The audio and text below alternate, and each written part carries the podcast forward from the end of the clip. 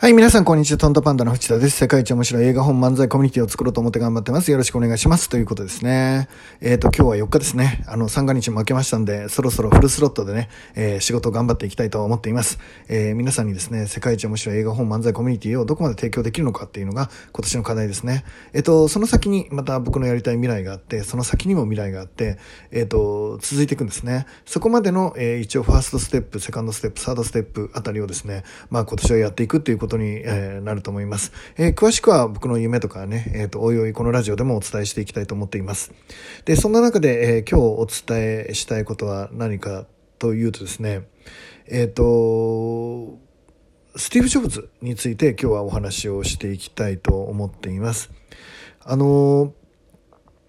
昨日もね、昨日だったかな、えっ、ー、と、小林一三さんのお話、あの、僕の憧れの経営者ですね、小林一三、ライフスタイルを提供した、えー、経営者ですね、のお話をさせてもらったんですけど、僕の経営企画会議、ちょっと今日初めて聞いてる人は意味わかんないと思いますけど、僕がいつもパソコン相手にですね、えっ、ー、と、偉人をですね、僕の尊敬する偉人の写真を、まあ、1枚の写真に、あの、10人ぐらい、12人かな、載せてあって、それを、あの、パソコンの画面いっぱいにしながら、えっ、と、今やってる事業をですね、その人たちに説明するっていうのが、えっ、ー、と、社員のいない、えー、我が社のですね、経営企画会議になるわけですけど、で、その中には一人には当然スティーブ・ジョブズがいますね。えっ、ー、と、ジョブズという人が、まあ本当にどういう人かっていうのはそばにいた人じゃないとわからないと思うんですけど、えっ、と、いわゆるあの、マスコミで来ているような本ですよね。えいろんな本を僕も読ませてもらいながら、僕の中のあの、スティーブ・ジョブズというのがいるんですが、えっとね、結局今日話したいことはスティーブ・ジョブズの話なんですが、えー、そこで、まあ話したい話は山のようにあるんですけど、何を話したいかっていうとね、えっと、仕事を美学にしてますかっていうお話なんです。で、僕はジョブズは、まあいろんな、えー、いいところも悪いところももちろんあるんでしょう。でも一つ言えることは、彼にとっての仕事は美学だったと思うんですよね。えっ、ー、と、要は単純にお金儲けなんて絶対ない。で、昔ね、えーと、スティーブ・ジョブズが亡くなる前に言った言葉みたいな、えー、動画が流行ったんですよ。でも僕それ読んだ時にね、すごく違和感がありました。え、ー、と、自分はお金のために働いってきたけどみんなはそんなことしないでくれみたいなメッセージが中に書いたんですけどえ僕の予想ですね絶対にこれはジョブズが書いた内容じゃないと思います。えっと本当にジョブズのやってきたこととか仕事のやり方とか見てたらですね彼がお金のためにやってるなんて思う人えっと本当にジョブズを知ってる人ってそんな風に思ってる人いないじゃないですか、えー、もちろんあの無料でやりたいわけじゃないけど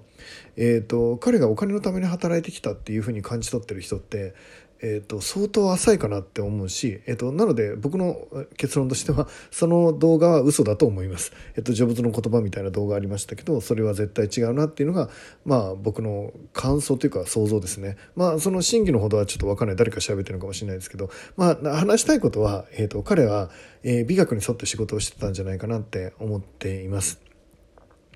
でそれが僕にとってはあの憧れなんですよね。で仕事をやっていく上で自分の仕事を美学にするっていうのが今年の僕のテーマになるんですけど、えー、お金儲けとかじゃなくてこだわり作品ですよねアートにしていくっていう、えー、ことをやっていきたいなと思っ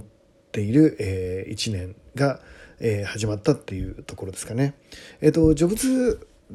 にですね僕がプレゼンをするといつも僕の心の中のジョブズがパソコンから答えてくれるわけですけど、えー、それはお前にとってアートなのかって、えー、本当にこだわったのかってこだわり尽くしたのかって、えー、あの魂はね、えーと細部に宿るみたいなえ命は細部に宿るみたいな、なんかそういう言葉ありましたよね。で、やっぱり僕もそうかなと思ってて、どこまでこだわれるかっていうことですね。例えば僕ら映像とか作るじゃないですか。映像で、例えばオープニングとかエンディング映像っておそらくその音楽に合わせてね、えっ、ー、と、映像を合わせていくんだと思うんですけど、えー、音楽のですね、0コンマ数秒の、えー、映像を切り替えるタイミング、えー、これがですね、作ってる人にはわかると思うんですけど、見てる人にはね、そんな感じないんじゃないかなって思うんですけど、違うんですよね。その0コマ数秒で全然自分の作品が違うものになっていくっていうのを僕は感じていて、この映像を切り替えるタイミングが0.1秒ずれるだけで全然違うんですよ。全然違うんですそれは作ってるもののただのアホらしいこだわりで一般の人には関係ない内容かもしれないけどそういうこだわりを持って作ってる人の作品にやっぱ魂が宿るんじゃないかなって僕は思ってます。えっと、ジョブズの有名なね、えっと、エピソードがあるんですね。で、ある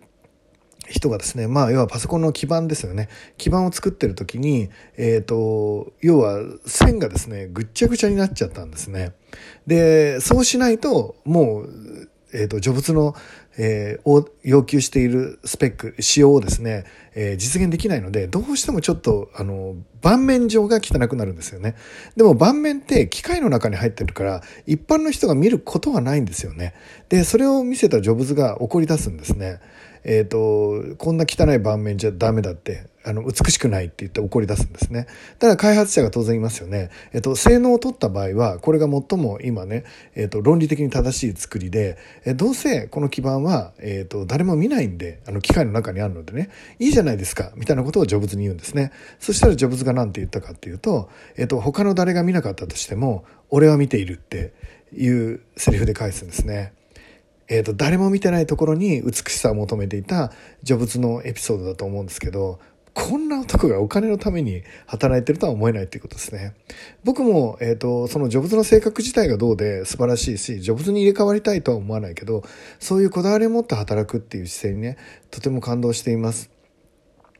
えー、自分で作ったアップルコンピューターを彼は追い出されるわけですよね。えー、信頼している人から追い出されて、えー、まあ、要はアップルの人じゃなくなっちゃった時がありますよね。でもそこから彼のドラマが始まってまあいろんなことをしてまさかとは思ったけどまさかとは思いましたがそのコンピューター業界で頑張ってた人が、まあ、結果的にアニメで復帰してくるんですね。まあトイ・ストーリーですね、えー、すごくないですか？えっ、ー、とエンジニアがですね、えっ、ー、とアニメーション映画、まあ、ピクサーでですね復活してくるんですね、えー、要はトイ・ストーリーを作って復活してくるんですけどうーんまあ本当これは運が良かったって呼べばいいのかあるいはその天才えっ、ー、と何つったかな天才アニメーターのラセタラセプターちょっと名前忘れちゃいましたけどその「トイ・ストーリー」を作ったね天才アニメーターを、えー、彼はそれが天才性を築いてたのかもしれないですよね。ちょっと詳しいその時の彼の気持ちは分かんないですが、えーと、ものすごい屈辱だと思うんですよ。自分の会社を捨てられてねお前なんかいらないっつって、えーと、みんなから反対されてお前なんか出てけって言われるのはものすごい屈辱だったでもその屈辱の中から彼は這い上がりまたアップルに戻り「えー、トイ・ストーリー」っていうパワーを持ってアップルに戻りですねそしてそこから、えーと、落ち目だったアップルを立ち直らせ今、えー、この録音を僕は彼の作った iPhone っていう製品でですね、えー、録音しているっていうことになってるんだと思います。なので、えーと、僕は彼から2つのことを学ぶんだよね。だよね、えー、細部までこだわったのかこだわりのある企画なのかこだわりのあるサービスなのかお前はこだわりきったのかって他の人がどうこう言うかなんて関係ないお前はこれを、えー、こだわりがあって最高のものだってこれ以上のものはこの地球上にないって言って出せているのかっていうところがですねやっぱり僕にとってはまあ今年の課題になるのかなと。そして、えーと、たとえいらないって言われてもたとえバカにされても、えーと、一回地に落ちて地獄を見た人、えー、一昨日どっかに書いたら、えっ、ー、と、LINE アットにも書いたマジカルラブリーさんじゃないですけど、一回地獄をもを見た人だからこそ、えー、立ち上がれる、その悔しさをバに立ち上がれることもあるんじゃないかなって思っています。で、えっと、今年はそんな自分でいたいと思ってるので、えー、またね、えー、パソコン上の画面で、ジョブズがちょうどこっちを睨みつけてる写真があるんですけど、えー、その彼とも話しながら、え経営を進めていって、え美学を実現していきたいと思います。えもう一度、え皆さんにも聞きたい。皆さんは皆さんの仕事がアートになっていますか、え美学になっていますか？えー、誰に何て言われても、えー、自分にとってその仕事は美しい仕上がりを示していますか、えー、そんなことを考えながら今年は一緒に生きていきましょう、えそれが一流の条件かなって思っています、えあなたの仕事はアートですか、えその言葉を、え1月4日仕事始めに送りたいと思っています。ということで今日もまた天気べらぼうにですね、え楽しくやっていっていきましょう。楽しく。今日もね一日楽しい一日にしましょう。いってらっしゃい。